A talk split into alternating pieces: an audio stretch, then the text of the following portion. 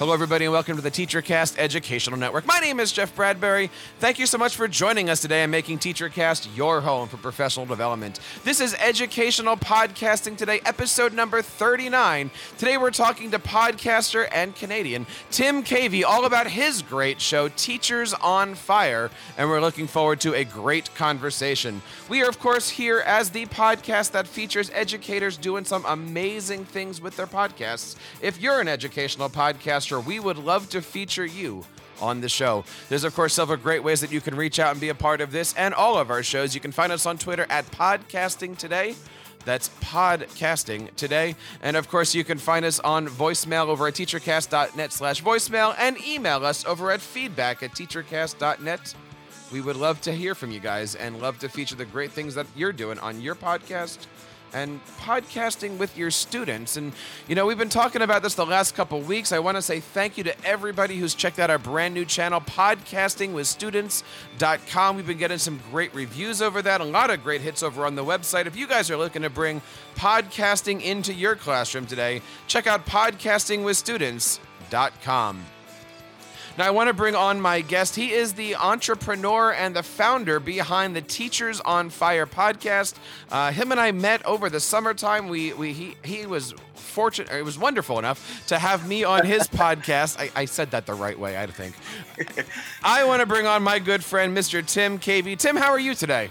I am good, Jeff. What a pleasure to be here, man. Thank you so much for your time today. It is so awesome to have you here because you and I have a lot of stuff in common, but I think the most thing that we have in common is spreading the good word about podcasts and what educators can do with their podcasts. Absolutely. That's that's a huge passion. Tell us a little bit about your show, Teachers on Fire. What what what made you start a podcast first of all?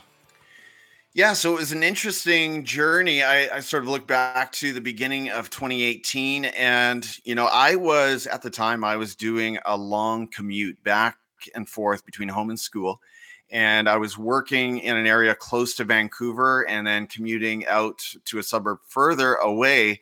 So I had a lot of time to listen to podcasts, and some of those podcasts, Jeff, were education related, and some of them were entrepreneurial and some of those entrepreneurial podcasts, you know, there's some tremendous congruence between the two because in education, we are all about trying to get our students and our learners to create content, right? And that is what a lot of really exciting entrepreneurs are doing as well right now.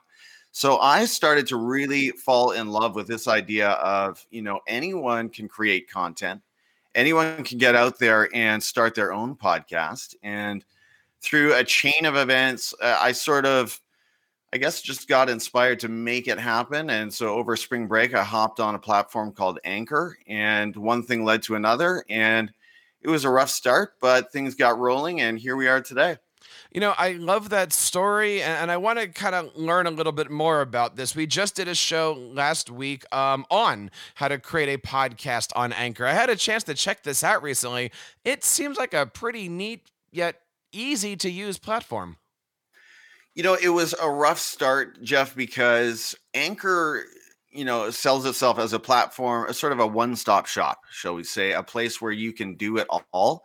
And frankly, that's not what I would recommend to educators out there looking to start a podcast.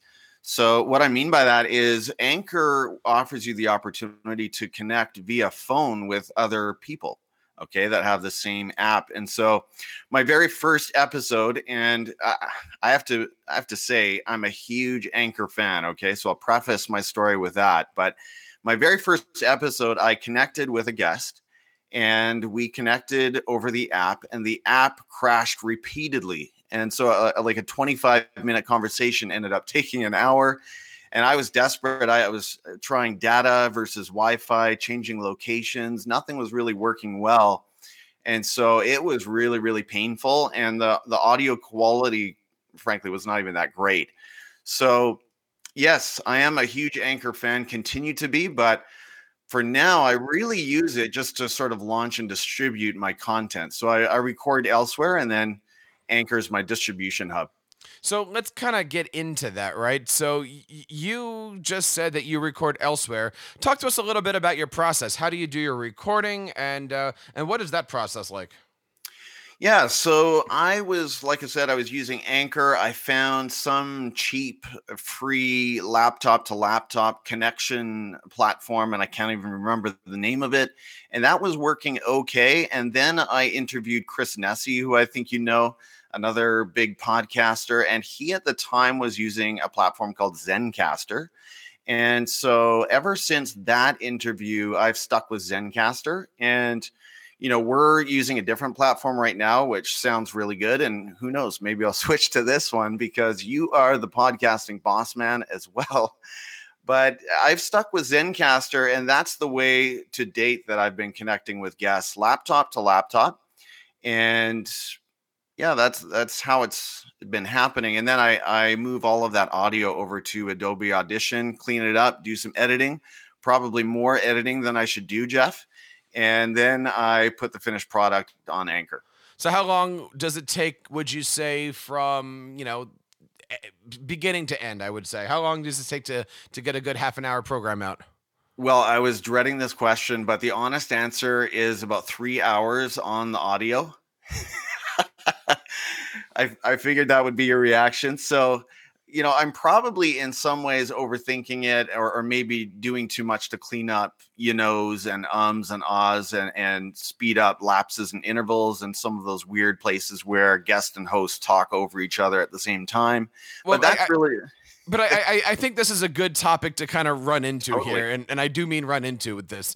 Right how do you know too much is too much, right? Because even again, going back to some of the uh, interviews we've had with our previous guests, you know, when you're starting off with a podcast, you wanted to look, sound, be professional. Exactly. And so you are sitting there for time after time, three hours, my goodness, um, to, to take out all of those ums and ahs and ers and, and, and, you know, so many people spend that time doing that. What advice do you have for for new podcasters who are sitting there going, "All right, I got to take out every little um uh, uh, uh, uh give me some advice here cuz there's a lot of new podcasters listening to this show.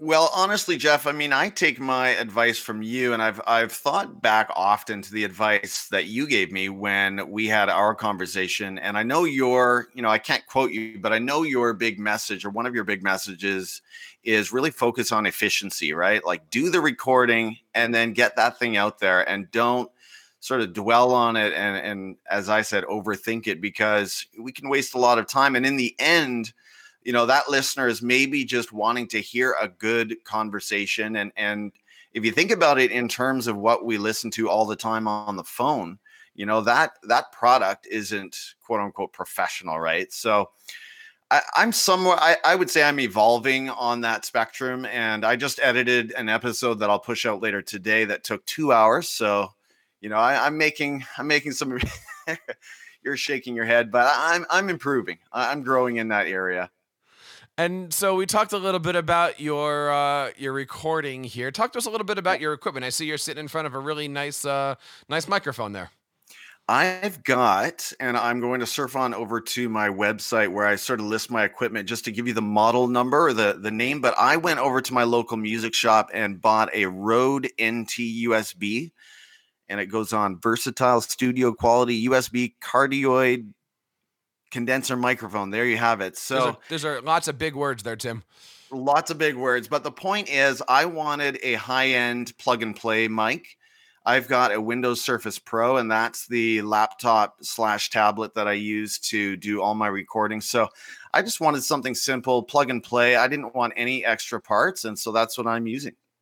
And and I gotta say, you sound fantastic. Everything that I've ever heard from you comes in crystal clear. And awesome. obviously, having this system where you are editing out through Adobe Audition is working out for you because your shows sound really, really cool. Now, I know one of the reasons why your shows are coming out crystal clear and why you're driven to do this is because you got uh, you got a few podcasting mentors. I know that. Uh, that you kind of follow and stuff. Talk to me a little bit about who you listen to and who you look up to in the podcasting world. Absolutely. Well, in the entrepreneurial space, I mentioned a few guys there. People like John Lee Dumas, Pat Flynn, and Gary Vee have been huge motivations and inspirations. I have to give a special shout out there to John Lee Dumas. Now, you might roll your eyes at this one, but he's got a podcast called Entrepreneurs on Fire. And Jeff, I'm telling you, I looked high and low when I was thinking about launching my own show. I looked at every sort of hybrid and derivation of teachers and education. And I just kept coming back to Teachers on Fire because all of that internet real estate was available on Twitter, on Instagram, and other spots. The, the one thing that wasn't available was the dot com, but you know what? I will I will try to get that at some point. well, I gotta ask, being being teachercast.net, right. what's your plan to get the dot com? Well, I checked it out today because I thought it, you know, we might be chatting about this, and and I have a lot to learn from you when it comes to domains and SEO.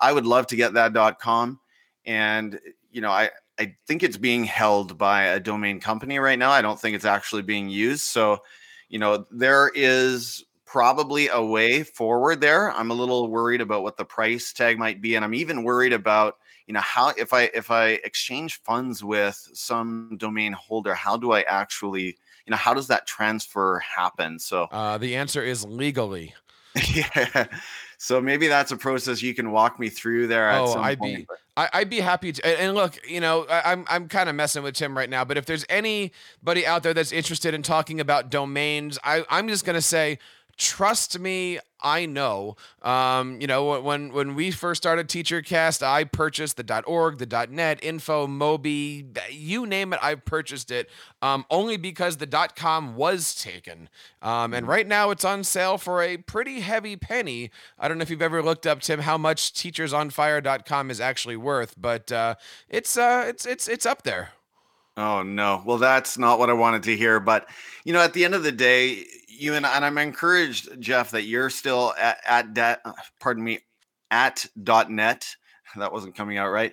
And I am too. And I, I think at the end of the day, if we're consistent with our branding and with our message, people will figure that out. And as long as our, you know, you talk about the SEO, as long as we're ranking fairly high when people type in what they do know, whether it's TeacherCast or Teachers on Fire, hopefully we're one of those first results ideally result number one and, and the rest takes care of itself. So and if, i can if i can go back jeff and just give you a few more podcasts that i, I Please. follow and admire there there's definitely yours and your network. I'm still amazed at the number of podcasts you're pushing out there. And i also think of people like don Wettrick, john sowash chris nesi i mentioned him john harper joshua stamper. These are just some other awesome people who I listen to myself and and, and they collectively inspire me. I gotta say, you are uh, you are a lucky guy because the price of teachersonfire.com is not available. doesn't doesn't mean that it's a high price or a low price. I'm just saying they they like when you look up teachercast.com, you are sitting there faced with this this domain will cost me thirty two hundred dollars to purchase. It's some ridiculous oh. number out there, and all well, I can say is, without my wife hearing this, it'll happen eventually. Yeah. well, Jeff, can I ask you about that? Because here's, here's, something I've wondered about. As you let's let's take your. We're still your, recording, but keep going. Yeah. Eh, eh. well, this is authentic conversation, right? It certainly as, is. So as you keep building your platform and your network of services, your value, as it were, you know continues to rise in theory right and so is there is there a way in which that domain holder and i have no idea who holds teachercast.com are they sort of eyeing your ranking in google and your success and saying okay the price is going to increase with jeff's traffic I got to tell you, when I first did TeacherCast, it was July 11th, 2011. The dot com was available for $1,800. Right and so now it's on sale for thirty two hundred dollars or something like that. Right. Um, I must be doing something good. take it as a compliment. I, I, take that as a compliment, and and they I know the person renews it on a year by year basis. Okay. Um, because I have it on a domain watch. That way, every year it comes up and says this ah. domain is available, and I pay like 60 or 70 bucks a year just to have somebody keep an eye on that for me. So I'm spending an awful lot of money just to kind of try to protect myself. And again, I would recommend anybody learn about this stuff. And you can always reach out to me at TeacherCast or at Podcasting Today. Um, the, these are important topics. Um, and I'm glad that you said what you did, which is, you know, before settling on the name, you looked across the spectrum. Right? And you said, is the Twitter, the Facebook, the all, all these things, is that available before I go and I launch a show with it? Because I, you know, we all know uh, people who have tried going into this and realized, oh, well, the, the Twitter isn't available. I'm going to be, you know, teachers dot hyphen forward slash on forward hyphen slash dot fire dot com.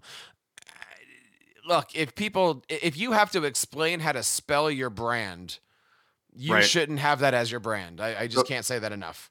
I totally agree. And, you know, we talked a little bit off air about something that I did recently that I, I think is safe to do. And be, only because it is a student-based podcast, Jeff, and it doesn't really matter in terms of the results or the the Google searches. Doesn't matter too much. But I was looking for a catchy or a clever name to name my eighth grade podcast, and a friend recommended the Great Expectations podcast great spelled gr8 and i knew I, I knew going in that you know this is going to be a problem for seo but i decided heck you know this is just for fun and this is just a way to make my students learning visible and so we've launched it and it's going fine and you know probably the only downloads are parents and that's totally cool That's, That's- totally fine. And, that's the intention right and, and for any student podcast, you know, even for you know educators who are just looking to have a hobby or something like that, you know, Right. if if SEO, if traction isn't your, and you just you know you're making the uh, my family loves to go camping podcast, and here's five ways that I like to go camping. Great, right? That Mhm. that's all wonderful stuff. But if you're out there, you know, there's only really let's be honest here. There's only one platform that you need when you're creating your website, and that's WordPress. There's only one plugin that you need when you're creating your website, and that's Yoast.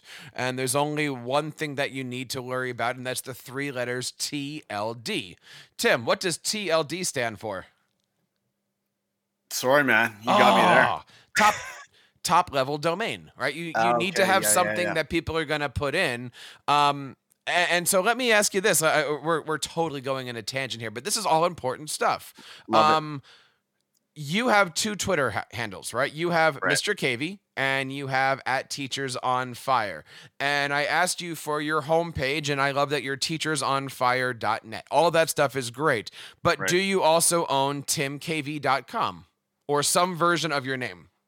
I do. Well, I owned, uh, there's still the .wordpress.com, and I think at one point I paid to remove that, but I've just let it lapse back to the, the WordPress default Mhm. just because that's not really where I'm putting my main focus right now. But yeah, I, I think to the Tim Cavey, so that sort of answers that question. Going back to what you mentioned about the Twitter, you know, people ask me about that, and I think that my reason for grabbing the Teachers on Fire Twitter handle is simply because my activity and most of my activity is there. So every time I exchange and contribute with other educators, that in itself is a quiet form of advertising, right? So if I'm going around Twitter as Tim Cavey only, then that's not really drawing any attention to the podcast. But as I engage in the form of Teachers on Fire, you know, that is another way that people find out about the podcast. And so some people ask me why even have a Mr. Cavey Twitter, and my answer there is some of that activity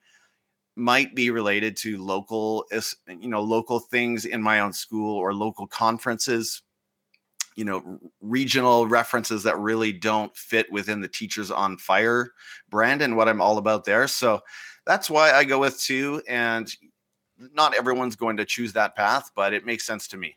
If you want, for a dollar ninety nine, we can do timcavey.world. I'm just throwing this out here.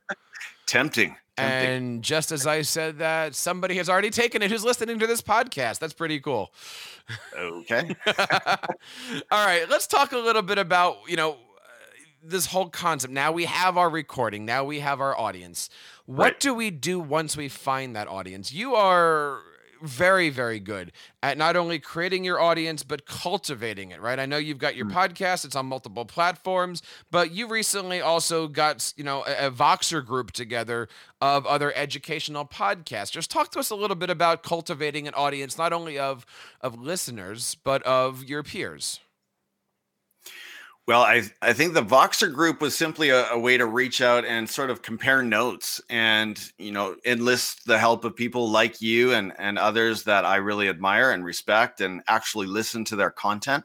And I've listened to and appreciated a number of shows that you're putting out on this one, specifically for edu podcasters. So, you know, there's there's that whole side to it, but in terms of cultivating the larger audience, my avatar, my my target listener is that teacher and often that administrator, but people who are passionate about education, who are interested in new ideas in education. And I don't have, honestly, Jeff, I don't have the mechanization that your last or one of your last guests, Dan Kreiness, has. That was very impressive, to say the least and I, I, don't have it all figured out, but I do try to push out content every Sunday and repurpose it across every platform that I can and and do it in a way that's native and fits each platform. And and what what's your advice on that one if anybody has any questions? So much advice one of the one of the places that I'm interested in right now is LinkedIn. LinkedIn seems to be growing, and everything I read about it says that that's a good place to pay some attention. It's been really quiet. It's been kind of a ghost town for a long time, but people are, you know, the landscape is changing a little bit, and so you know we could talk about Facebook and which direction Facebook is headed. Facebook is still, I think, incredibly relevant, but that platform is changing as well. So I would say check out LinkedIn if you're not posting anything there. That's actually a really good place to share content from your show. And, and I make also your make your LinkedIn profile look like a LinkedIn profile. Like do some do some homework on what a LinkedIn profile looks like because it's not your Twitter profile. Right, right, and, and the way that you communicate there is completely different as well. So yeah, and of course, Twitter has its place. I've really built a lot of my content around Twitter, but uh, Twitter can be annoying sometimes. I mean, Twitter can feel really spammy to me at, at times as well. So I, I, I try to do as much as I can on, like I said, on Sundays. Try to put it, make it available on every platform, and then move on with my week because we all have different activities, different things we're involved in. We have families. We can't pay attention to, to every platform every day, but in an ideal world, I would love to, you know, keep repurposing it and offer little snippets from every episode on every platform every day. That would be amazing, but can't do it all. Now, you had mentioned the episode we did uh, two shows, I believe, ago with, with uh, Dan Kreiness. Um, we were talking there all about ways to animate stuff. Are, are you right. finding ways to keep things a little bit easier on your time, or are you just by hand pushing it all out? I'm by hand pushing it all out. I have to say, uh, I'm interested in the automation, but you know, when I come across content, and I, I, think most of us are the same there, when you come across content that feels automated or lifeless or pushed out by a bot or, or some other mechanism, sometimes that can be a turnoff. And so I try to think of those teachers that are those educators, my avatar that is looking for genuine, authentic interaction. And so for that reason, I've been reluctant to to mechanize it. But on the other hand, I, you know, a lot of hours do go into, like I said, pushing out content that is tailored to every platform. Just as a quick example, to put together a good Instagram post takes a little chunk of time because you have to track down the, the people that you intend to tag. You have to figure out the, the relevant hashtags the length of the post is completely different than let's say Twitter. And you know to make matters worse a lot of people have different handles between Twitter and Instagram. So you've really got to do your homework to make a good native post for every platform but I think it's worth it. And you know, one of my go-tos as far as doing these different handles and things, I, I am a big Canva fan. You know, the fact that you can make a graphic, stick it into Canva, and they have the I, I forget what it's called, resizer or re whatever it right. is. But the magic resize. The magic resize, exactly. That you can just hit that button and and relatively speaking, it does a does at least a good job at resizing things and making it where it could be. One tool like that, and I love Canva. I do use Canva for my YouTube covers and for my logo that you see everywhere. So just about anything graphic comes from Canva for sure. So definitely recommend Canva. I'm also really excited about a platform called Headliner, which is completely free. And Headliner allows you to publish those those video clips of your audio that that sort of automate the the audio at the bottom. I'm not describing that very well, but basically it it produces those levels those audio levels so that it, it just animates it just a little bit and it also offers the feature of you know transcribing your text as well. So there are lots of good opportunities there and then on another cloud-based platform WeVideo something that i need to take more advantage of is that WeVideo allows you to produce content that is square as well which works better on instagram or you know some of the other platforms. So, yeah, there are lots of sort of variations of repurposed content available. And I would really recommend, like you said, Canva and Headliner are a couple great ones. There's also another tool out there. Uh, Hani does that. I believe it's repurpose.io, yeah. um, yeah. which essentially takes a audio file and then it automatically puts it out onto YouTube, Facebook, and everything, and it does the graphics for you and it looks really neat. I I that's I've, I haven't tried that myself, but I've I've uh, talked to Hani a bunch of times at Podcast Movement and stuff, and would love to get him on the show sometime because that is just a really great little tool for podcasters. Um, when we're looking at things like publishing, you know, everybody wants to get on Apple Podcasts. Everybody wants to get on, you know, Google Podcasts. You know, Anchors, of course, a, a fantastic platform that was just purchased by Spotify, I believe. Yeah, it was. Yeah. Um, what's your thoughts on all of this stuff? Do you, you know, and, and we've talked about this. Like, I, I do different titles for my audio files than I do for my blog posts. Um, do you have any tips and tricks that you follow as far as you know making sure that the right people see your content and because you know as you said earlier each of these pieces of content has a different style audience whether it be twitter linkedin um, podcast blog posts what's your what's your publishing philosophy that is a great question. And Jeff, I actually want to flip that question back to you because oh. I oh. am I would love some tips, but you know, to date I have really stuck with episode number and the name of my guest and then a br- really brief summary of what they are all about. And something that separates me from a lot of podcasts is I usually don't talk about our topics of conversation in the title and I don't know if that's good or bad, but I really put the focus of my show more on the guest and what they're all about. And so we go through things like, you know, their highs, their lows, their passions, their goals, professional goals, productivity hacks, and the voices and influences that are shaping their practice. So it tends to be a fairly similar outline. And for that reason, I focus more on the individual than the topic. But I, I think you're right. It really, you really have to pay attention again to which platform you're on. Just a, a really quick example of that is I think it's LinkedIn where if you're posting in the feed and you want your you want your viewers to be able to click on your website you need to get that link in i think the first two or three lines of the post because LinkedIn will sort of cut it off after that and and there's like three dots or, or continue or something like that. So I want to hopefully bring visitors and fans of the show over to teachersonfire.net. And for that reason, when I'm on LinkedIn, I really need to make that link apparent almost right away. But on Facebook, it, it shows up a little bit differently and then a little bit differently on of course on Instagram you can't post URLs right in the post you have to direct your visitors to check out your link in bio. So, yeah, that all of that sort of requires a lot of mindfulness, and you have to be aware of the platform again. I, I totally agree with that. You know, uh, we always say here, I've got four, maybe five titles for each one of my blog posts slash podcasts that we do, and it's all because it's different audiences, and it's mostly because of uh, things like character count. Um, even the right. show that I did earlier today, I had a great looking title for it, but then I looked at it on the website and it was, you know, what the last word of the title was on the second line. And yeah. I just looked at that and I said, okay, visually that doesn't work. Or right. SEO wise, I'm going to take the last word and put it towards, you know.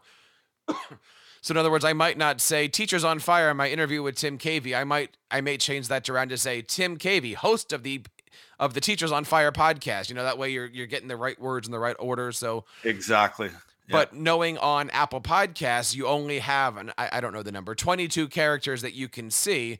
I might not put your name and show title at the end um, because no one's going to see it. They're going to see, listen to my interview with dot, dot, dot, dot, dot, dot, dot, dot, dot. Um, you, you got to just know your platforms. You know, we, we talk about this a lot in the Voxer group, but you know, it, you, you got to just know your platforms and how they work.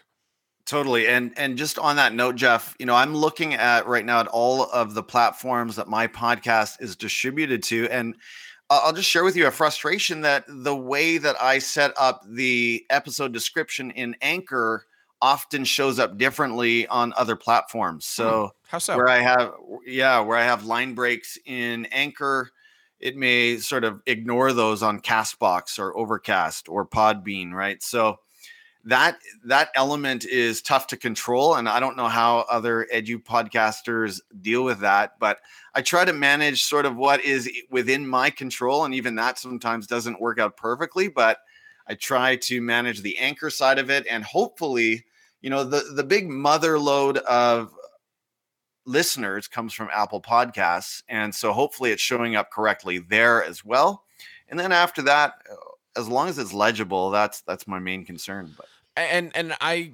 completely agree with that. I mean, there's a lot of podcaster apps out there um, that you don't control over. You know, I can think of a dozen right now that you you you know people say, "How do I get onto this platform?" And I'm like, "You don't. It just pulls your Apple Podcast feed. You really don't even have to have a relationship with the company. You just make content and it automatically pulls." And you know, you could go crazy making sure that every single thing is good. Um, I, I don't know, Tim. It, it, you know, should we be worrying about all of this stuff, or should we be worrying about just creating great content? I think creating great content has to be our top priority, and the reality is, as a you know, I always go back to my own behavior as a listener. It's not often that I look at show notes. That that's just the stating the facts. So most of my listening happens in the car. I'm not doing much scrolling on my phone while I'm driving. Hopefully, I shouldn't be.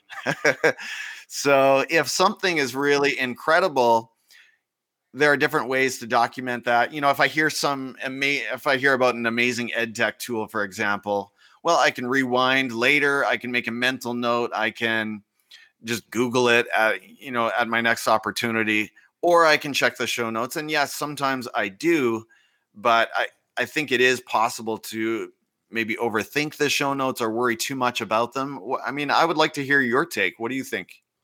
I, I I'm of the you know I, I I'm of the belief of just keep making great content. Yeah. You know, um, I'm not looking to be the number one podcaster on everything. I'm looking to be the you know when you think of podcasting here are the people that are in this category or if you want to learn how to you know I, I i'm looking at the long game much more always than the short game with my show um, so yeah, you got to know your SEO. Yeah, you got to know your websites. Yeah, you got to know all those different things. Um, but at the end of the game, I, am my thought is always, how can I help out my end user, no mm. matter who that is, and it doesn't matter if you're a teacher or a not teacher or anything like that. I always try to create great content that everybody can use because that's going to make them come back to your website or your show the next day. Couldn't have said it better, Jeff. So wrapping up here, I'd like to offer you an opportunity that I don't get a chance to offer everybody here. But I know you listen to the Dan Kreiness show, and you, it would be a, a shame if I didn't put you through the ringer the way that I did with Dan. Tim, would you be interested in taking what we call here in the States the Jersey Five? Let's do it, Jeff. Have you heard Dan Kreiness's answers here? I don't want to give anything away. I did.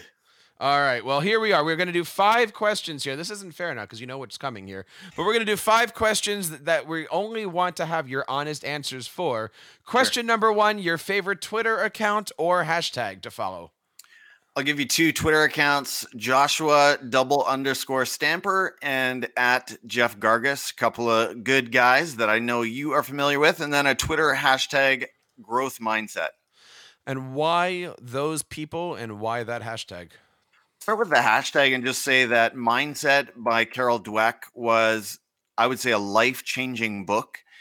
And for me, and if you're not familiar with growth mindset, I think most of your audience probably is, but I'll, I'll just give you this sort of grain of wisdom that I took from it. And that is put yourself in uncomfortable situations. And I took that as inspiration, added inspiration, yet another factor just to start this whole podcasting thing because I didn't know what the heck I was doing. But but I took that as a sign that I'm growing, right? That I'm stretching, that it's leading me into some good places. And so that book, Mindset, really fueled I would say a huge change in my life just in the last 2 years in terms of the podcast, in terms of blogging and everything else that I've got my hands in right now. The the two guys that I mentioned, I would say are, are just really good guys who are putting together some awesome content in this education podcast space. We got to nudge them to get on this show too, by the way. Absolutely. I want to hear them on here. All right. The number two thing, your favorite educational tool to use and why? So I'm in a new school this year, and a tool that I was kind of slow to accept, but now I'm fully on board with is a tool called Seesaw. And Seesaw is yet another, I don't know if we would call it an LMS, but it is an interface that allows teachers to document and curate evidence of learning from their students. And that can be written, it can be audio, photo, video. What it means is that teachers are going through their classes every day with their phones documenting learning and it is so awesome it's so exciting it increases parent engagement it makes the learning visible it expands the audience and i'll tell you what like students love it. They love seeing their own learning online and they see their parents comments they see their teachers comments they can push it out to the the class blog and it's a really awesome platform. Best advice you've ever been given as a podcaster Here's one from the Fizzle Show. That was create at least 100 episodes or posts of a podcast, of a blog, of a YouTube channel, whatever it is you're doing. Don't declare the final verdict on whether it's a successful endeavor until you've made those 100 episodes. And so that is what I am all about right now. I'm at episode, I think, 59. And so I am pushing to 100 before I decide if if this endeavor it was a success or a failure. I gotta tell you it, it looks like it's a success so far. And again just uh, uh, you know if you haven't checked out teachers on fire go over to teachersonfire.com and of course check them out over on twitter at teachers on fire. Number oh let's see question number four here. Uh, what do you hope your listeners remember about you at the end of your shows well, I, am just the host and I really want to put the focus on the guests, but I hope they get the impression that they understand that I am passionate about education, about educators, and most importantly, the learners. Uh, we'll do a 4A. Uh, I know you live up in the great country of Canada. You're up on the west coast. What is the coldest it's ever been at your house? Well, I'm not the best. Uh, so I live close to Vancouver, and it's actually fairly moderate here. So right now, it's right around you know 30 degrees Fahrenheit, okay. and, and, that that feels pretty chilly. But you know, I grew up in the prairies north of North Dakota, and I know right there, I've got some family there right now, and right now the the temperatures are way way south of that. And so we would say in Celsius, we would say minus 33. I can't give you a good conversion, but I, I I know that's cold. All right, I'm not going to do the conversion right now.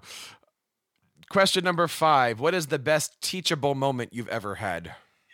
So, so many, Jeff, and I've got some great stories. But from podcasting, on my third episode, I used a cheap laptop to laptop interface. I mentioned it earlier, and it was incumbent is that the right word on the guest to hit the record button and so we went through the entire conversation, and at the end of it, they had not hit record. And so we just chatted for an entire 30 minutes, recording only my voice. So that taught me a serious lesson, and that is make sure I'm controlling I'm controlling the recording eh, mechanism, whatever that looks like, whatever platform I'm on.